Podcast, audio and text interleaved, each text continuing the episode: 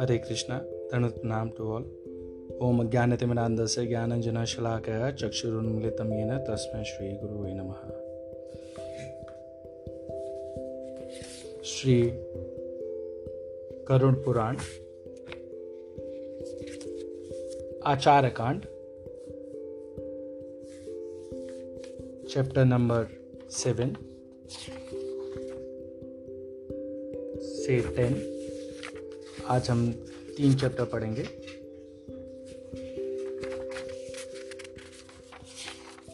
जो हम गरुड़ पुराण पढ़ रहे हैं, ये संक्षिप्त गरुड़ पुराण है।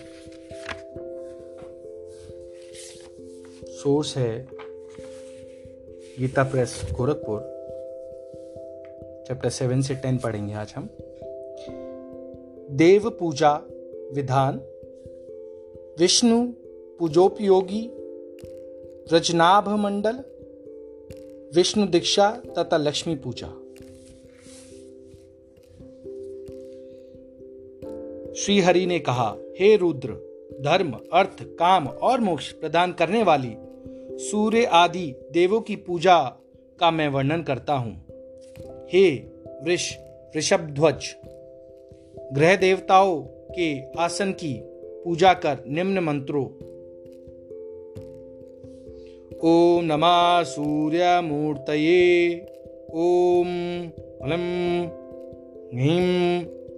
सूर्या नमः ॐ सोमाय नमः ॐ मङ्गलाय नमः ॐ बुद्धाय नमः ॐ बृहस्पताय नमः ॐ शुक्राय नमः ॐ शनिश्चराय नमः ॐ राहवे नमः ॐ केतवे नमः ॐ तेजश्चण्डाय नमः।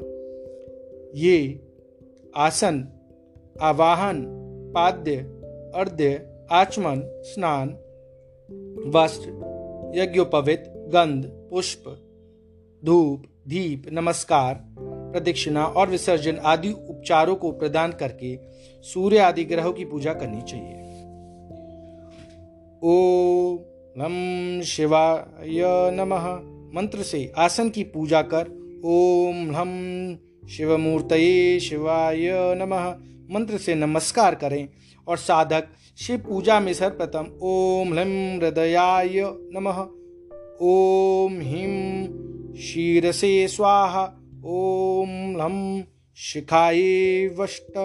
ओम हेम कवचाय हुम ओ।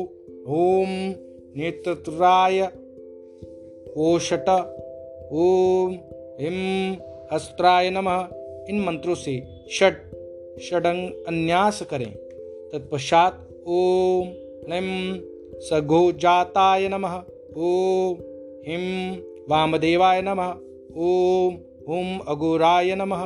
ओम हेम तत्पुरुषाय नमः। ओम ह्लूम ईश ईशानाय नमः। इन मंत्रों से शिव के पाँचों मुखों को नमस्कार करना चाहिए। इसी प्रकार विष्णु पूजा में ओम वासुदेव सन वासुदेव।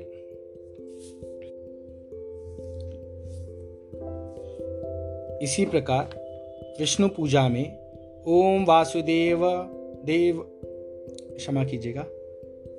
इसी प्रकार विष्णु पूजा में ओम वासुदेवासनाय नमः। मंत्र से भगवान विष्णु के आसन की पूजा करें और ओम वासुदेव मूर्तये नमः। ओम अम, ओम नमो भगवते वासुदेवाय नमः। ओम आम, ओम नमो भगवते संकर्षणाय नमः। ओम अम, ओम नमो भगवते प्रद्युम्नाय नमः। ओम अह, ओम नमो भगवते अनुरुद्धाय नमः। इन मंत्रों के द्वारा साधक हरि चतुर्व्यूह को नमन करे। उसके बाद ओम नारायणाय नमः। ओम तत् सद्ब्रह्मणे नमः। ओम विष्णवे नमः। ओम श्रोम नमो भगवते नरसिंहाय नमः। ओम बुह ओम नमो भगवते वराहय नमः। ओम कम टम पम शम वैन वैनतेयाय नमः। ओम जम खम रम सुदर्शनाय नमः। ॐ खं ठं फं शं गदये नमः। ॐ वं लं मं शं पञ्च पाञ्चजन्याय नमः। ॐ घं ढं भं हं श्रिये नमः। ॐ गं डं वं सं पुष्टये नमः। ॐ दं शं वां सं वनमाल वनमालाय नमः। ॐ सं दं, लं श्रीवत्साय नमः। ॐ ठं, चं, भां, यं कौस्तुभ्याय नमः। ॐ गुरुभ्यो नमः। ॐ इन्द्रियादिभ्यो नमः। ॐ विश्वक्सेनाय नमः। इन मंत्रों से भगवान श्री हरि के अवतारों, आयुधों एवं वाहन आदि को नमस्कार करते हुए उन्हें असनादि उपचार प्रदान करने चाहिए। मैं यहाँ एक बात स्वीकार करना चाहूँगा कि मंत्रों को मैं उस शुद्धि के साथ नहीं पढ़ पा रहा हूँ तो उसके लिए मैं क्षमा चाहूँगा। बस मैं एफर्ट कर रहा हूँ, उसको प्लीज़ अप्रिशिएट कीजिएगा। हे वृषध्वज, भगवान विष्णु की शक्ति देवी, सरस्वती की मंगलकारिणी पूजा में ओम ह्रीम सरस्वती नमः। इन मंत्र से देवी सरस्वती को नमस्कार कर, निम्न मंत्रों से षडंग न्यास करना चाहिए। ओम ह्राम हृदयाय नमः, ओम ह्रीम शिरसे नमः, ओम हुम शिखाय नमः, ओम हेम कवचाय नमः, ओम ह्रूम नेत्र नेत्रताय नमः, ओम नमः अस्त्राय नमः। इसी प्रकार श्रद्धा, रिद्धि, कला, मेधा, तुष्टि, पुष्टि, प्रभा तथा मति ये जो सरस्वती देवी की आठ शक्तियाँ हैं इनका पूजन नमन नाम मंत्रों से करें। ओम लिम श्रद्धा, ओम लिम श्रद्धाये नमः, ओम लिम श्रद्धये नमः, ओम लिम कलाये नमः, ओम ह्लीं मेधाये नमः, ओम ह्लीं तुष्टये नमः, ओम ह्लीं पुष्टये नमः, ओम ह्लीं प्रभाये नमः, ओम ह्लीं मतये नमः। इन शक्तियों की पूजा करने के पश्चात क्षेत्रपाल गुरु और परम गुरु का ओम क्षेत्रपालाय नमः, ओम गुरुभ्यो नमः, ओम परम गुरुभ्यो नमः। इन मंत्रों से नमस्कार करना चाहिए। तदंतर कमलवासिनी सरस्वती देवी को आसनादि उपचार प्रदान करने चाहिए। पूजन के अनंतर सूर्यादि देवों के लिए प्रयुक्त होने वाले मंत्रों से उनका पवित्रारोहण करना चाहिए। श्रीहरि ने कहा, हे शिव, भगवान विष्णु की विशेष पूजा के लिए पाँच प्रकार के रंगों से बने हुए चूंड के द्वारा वज्रनाभ मंडल का निर्माण करना चाहिए, जो सोलह समान कोष्ठों से संयुक्त हो।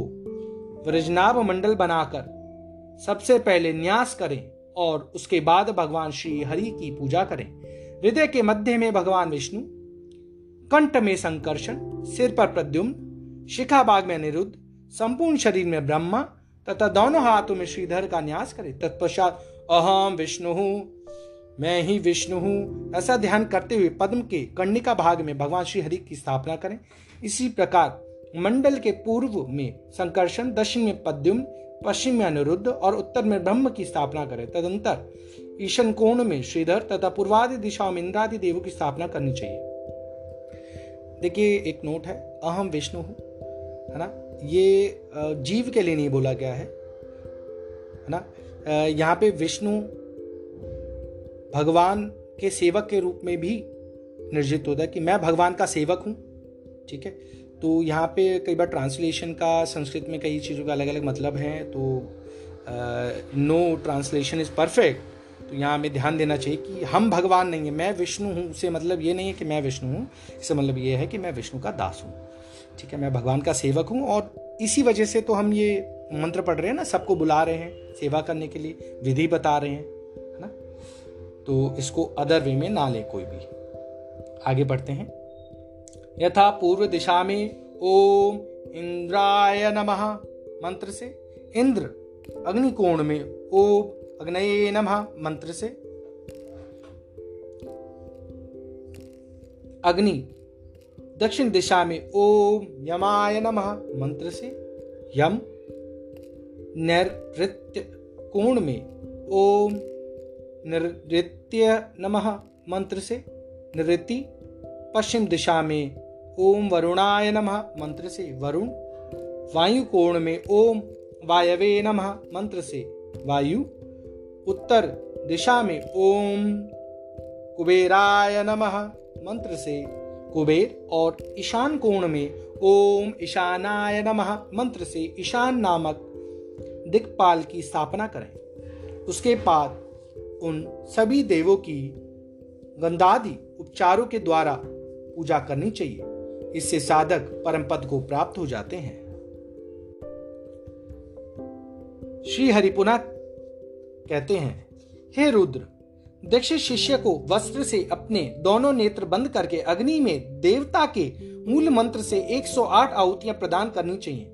हे रुद्र, पुत्र लाभ के लिए द्विगुण 216 साधना सिद्धि के निमित्त त्रिगुण 324 और मोक्ष प्राप्ति की कामना से देशिक उपदेष्टाचार्य को चाहिए कि वह चतुर्गुण 432 आहुतियाँ उसी विष्णु मंत्र से प्रदान करें।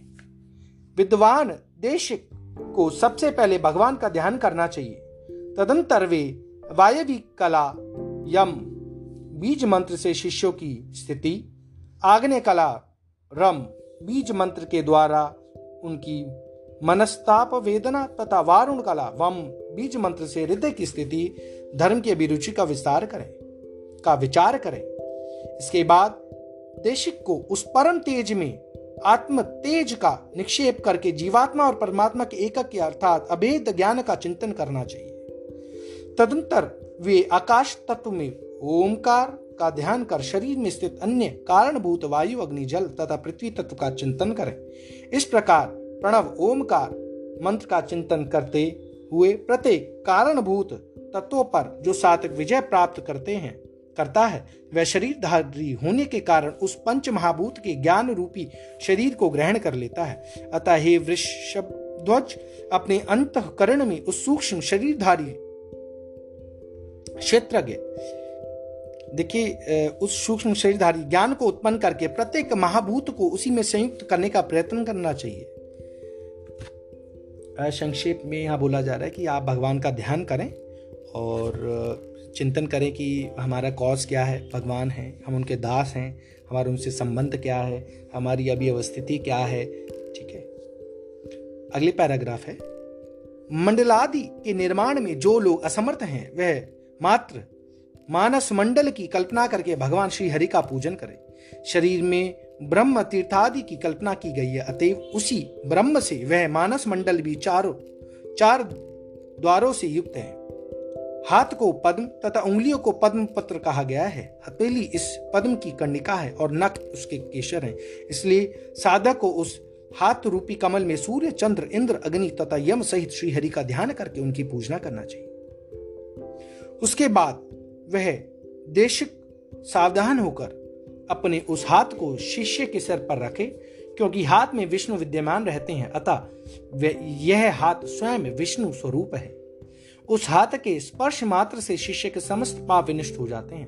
तदंतर गुरु शिष्य की विधिवत पूजा करें और उस शिष्य का नामकरण करें। समस्त शरीर की रक्षक, आवरक शक्ति, अस्त्र की कल्पना दोनों हाथों में की जाती है। एक पेज एंड नोट दिया हुआ है, वो मैंने पढ़ा है। श्रीहरि ने रुद्र से कहा, अब मैं सिद्धि प्राप्त करने के लिए सेडल आदि में की जाने वाली श्री लक्ष्मी की पूजा के संबंध में कह रहा हूँ, सबसे पहले, ओम श्रीम ह्रीम माँ लक्ष्मी नमः। यह कगड़ सादर, शाम श्रीम श्रुम श्रेम शाम शाह इन बीज मंत्रों से क्रमशः हृदय, सिर, शिखा, कवच, नेत्र और अस्त्रों में इस प्रकार से षणन्यास करें। ओम शाम हृदयाय नमः। ओम श्रीं शिरसे स्वाहा ओम श्रुम शिखाये वशट ओम श्रीं कवचाय हुम ओम श्रोम नेत्रत्राय वोषट ओम शम अस्त्राय फट। साधनरत भक्त को अंगन्यास करके आसन सहित श्री महालक्ष्मी जी की पूजा करनी चाहिए।